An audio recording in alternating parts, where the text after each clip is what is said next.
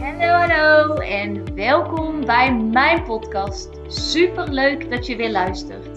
Mijn naam is Bente en ik zie het als mijn missie om mezelf en zoveel mogelijk anderen te helpen naar hun droomleven. In deze podcast heb ik het over hoe je een succesmindset ontwikkelt, wat de wet van aantrekking is, hoe je deze voor je laat werken en hoe jij stappen kunt zetten richting jouw droomleven. Laat jij mij jou inspireren en ga jij mee op reis van persoonlijke ontwikkeling? Let's go Dio! Hallo, hallo en super leuk dat je weer luistert naar mijn podcast. In de podcast van vandaag wil ik je graag meenemen in mijn zondag, want boy, that was a day. Begin de dag met een mental breakdown. Begin de dag met een mental breakdown. Ja, echt. Ik weet niet precies wat het gisteren triggerde, maar ja, zo. Ik begon de dag met een mental breakdown. En wat bedoel ik daarmee? Gewoon even huilen tot je, tot je niet meer kan.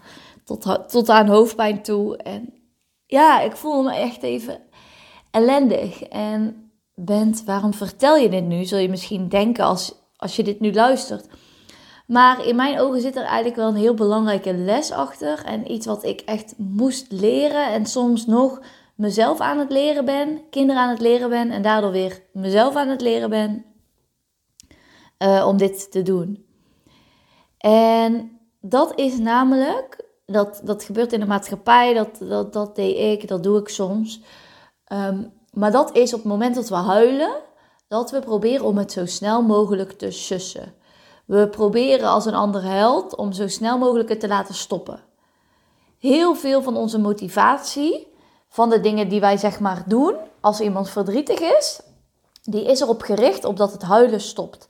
En dat begint eigenlijk bij kinderen, waar we vaak heel snel onbewust heel snel over hun ruggen gaan wrijven in de hoop dat het stopt. Zeggen dat het niet zo erg was. Zeggen dat het wel goed komt. Dat er niet zoveel aan de hand is.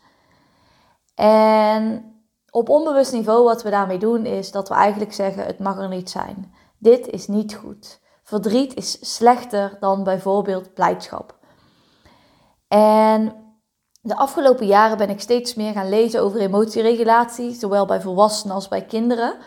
En er is, het is nu eenmaal zo namelijk dat er een hele generatie is van ouders die zijn opgevoed met er is niks aan de hand, je hoeft niet te huilen. Um, er is nu ook een hele generatie, jonge mensen, oudere, wat oudere mensen, uh, die of de stempel hooggevoelig zich hebben toegeëigend of die hebben gekregen, of uh, gewoon aan zichzelf merken dat ze gewoon gevoeliger zijn dan anderen. En dat zijn vaak de mensen die ook vroeger heel vaak te horen hebben gekregen van stop nou eens met huilen. En het zijn mensen die bepaalde prikkels gewoon, waarbij bepaalde prikkels veel intenser binnenkomen. Uh, die sneller overprikkeld zijn en uh, ja, die gewoon heel gevoelig zijn. En um, wat ik dus wilde zeggen is, naarmate ik meer leer over emotieregulatie bij kinderen, maar ook bij volwassenen, um, kom ik tot de ontdekking dat elke keer als we dus het proberen te sussen, het proberen te zorgen dat het sneller voorbij is, dat eigenlijk de interne stem van de ander dan alleen maar wordt: oké, het mag er niet zijn.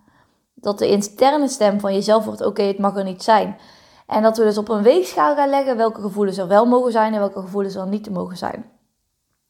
Met, dat met als resultaat, misschien is het het resultaat van je opvoeding, misschien van je huidige leven, misschien van je eigen gedachten, van je eigen overtuigingen, het maakt verder ook niet uit. Um, duwen we onze emoties heel erg weg. We gaan door. Uh, doorzettingskracht wordt enorm beloond in onze samenleving. Dus het is van kom op, schouders onder en doorgaan. En waar dat je misschien ook dingen brengt, gaat uiteindelijk dat verdriet wat jij continu wegduwt, gaat ook ergens vastzitten in je lijf. En dat gaat vastzitten en vastzitten en tot op, tot op een gegeven moment gaat schuren. En uh, jouw lijf denkt, oké, nou, naar je mentale stuk luister je niet. Dus weet je wat, we gaan jou iets fysieks geven. Want misschien als, je, als we jou iets fysieks geven, dan kun je wel tot rust uh, komen. Nou ja, je weet wat er afgelopen week bij mij is gebeurd. En op het moment dat je fysiek weer meer rust neemt, dan komt er vaak ook mentaal meer ruimte. En dat is wat er eh, bij mij gebeurde ook. En ehm, ik heb ook, dat, dat ken ik gewoon heel erg, dat patroon van uh, iets wegduwen. Van oké, laten we gewoon maar doorgaan en het komt nou niet zo makkelijk uit. Terwijl ik tegelijkertijd al enorm ben gegroeid in het omgaan met emoties. Ik vind het dan ook bij kinderen mega belangrijk, omdat ik weet wat er gebeurt als je daar weinig aandacht aan besteedt. En dan wil je dus als volwassene vaak dingen zelf oplossen. Denk je dat het allemaal niet zo erg is. Als je dan wel wordt overspoeld door emoties, kun je er gewoon heel moeilijk mee omgaan en ga je als volwassene zoekende naar bepaalde kopingsmechanismen. Ik geloof dat we als volwassenen allemaal bepaalde kopingsmechanismen hebben. Bij de een uitzicht dat in eten, heel weinig eten, juist heel veel eten. Bij de ander in alcohol, bij de ander in gokken, bij de ander in dingen kopen. Ehm, bij de ander in drugs, uh, bij de ander in erkenning zoeken bij anderen. Oh my god, hele belangrijke. Maar iedereen heeft zo, uh, zijn coping. En op het moment dat wij, hoe meer kinderen wij gaan leren om gezond om te gaan met emoties, hoe meer volwassenen er zullen leren om gezond om te gaan met emoties, hoe minder emoties er worden weggeduwd, hoe des te minder problemen, conflicten, verslavingen er zullen zijn in de wereld. Dus soms begrijpen heel veel, heel veel volwassenen begrijpen niet waarom wij um, de gevoelens van kinderen moeten valideren, waarom wij kinderen moeten helpen om, ik, ik zeg echt moeten, omdat ik echt, ik zie dit echt als een taak van volwassenen. Wij moeten kinderen hiermee helpen. Als wij iets, een verandering willen in onze wereld. Um, snappen niet waarom wij kinderen moeten helpen om om te gaan met hun emoties. En dat is soms het kromme ook. Wij verwachten dan van kinderen dat ze om kunnen gaan met emoties, terwijl wij het als volwassenen niet kunnen. Mensen, besef dit. Wij verwachten dat kinderen van 2, 3, 4, 5, 6, 7 en ouder om kunnen gaan met hun emoties. En wij als volwassenen kunnen onszelf vaak niet reguleren in het moment. Period. Nee, maar dat is echt, dat vind ik zo. Pieuw. Dat is mindblowing. Maar goed, dat gezegd hebbende, doe ik heel vaak, wij ook als mensen, maar heel vaak gaan we onze gevoelens wegduwen en denken van ja, maar we moeten nou door. Terwijl wij allemaal ergens diep van binnen, het is niet voor niks dat wij het allemaal zo snel over willen. Op het moment dat iemand huilt, worden, wij getriggerd. Degene wordt getriggerd die wil dat het zo snel mogelijk voorbij is. En waarom is dat? Omdat diegene jou spiegelt met jouw eigen pijn.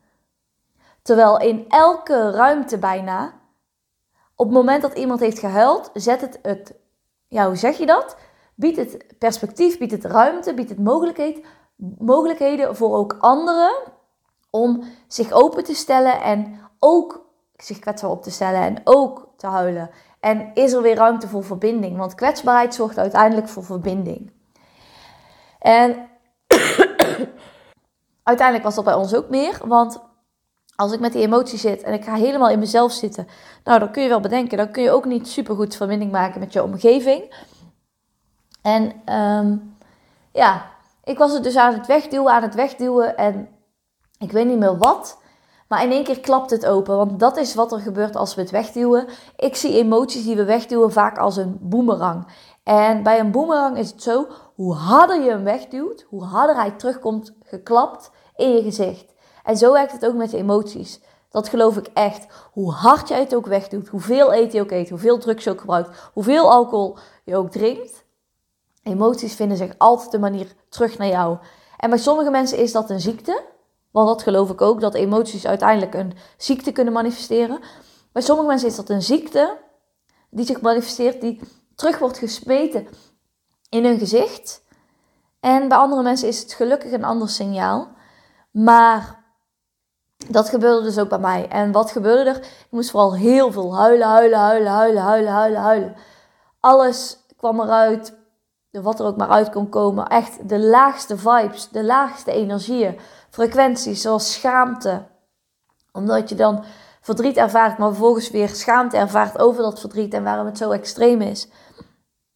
En het was even heel heftig, maar het was voor mij ook weer zo'n bevestiging van emoties zijn er niet om weg te duwen. Emoties zijn er om doorheen te gaan. En vervolgens kun je dan weer verder. Want dat is soms ook, dat denken soms mensen, dat met de wet van aantrekking dat je dan nooit je negatieve emoties mag voelen. Dat je dan altijd blij moet zijn. En dat is niet hoe de wet van aantrekking werkt. De wet van aantrekking gaat erom dat je al je emoties ervaart, maar dat je ook je emoties ziet als een soort, ja, in het Engels zeggen ze guiding system, als een soort routesysteem, als een soort systeem dat jou leidt naar waar jij naartoe mag, waar jij naartoe mag gaan. En op het moment dat jij dus emoties voelt die jij minder fijn vindt, dan weet jij dat jij niet op het pad zit waar jij op zou moeten zitten. En dan mag jij gaan kijken van, oké, ik voel deze emotie. En hoe kan ik nou weer naar het pad waar ik naartoe wil? En ik denk dat dat een van de redenen is waarom het zo belangrijk is om ten alle tijde contact te blijven maken en te contact te blijven houden met waar wil ik naartoe? Want op het moment dat je in die emotie zit, dan denk ik dat het heel goed is om je daaraan over te geven.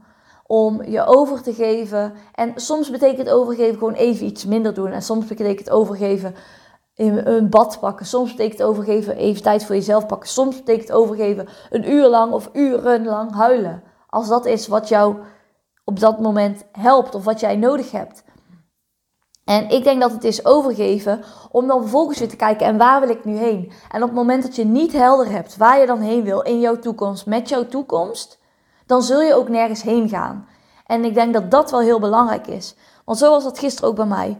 Ik huilde en ik huilde en ik huilde. En op een gegeven moment Kevin ging wandelen en ik dacht, ik ga zo ook wandelen. Ik heb niet gewandeld, ik ben gewoon thuis gebleven.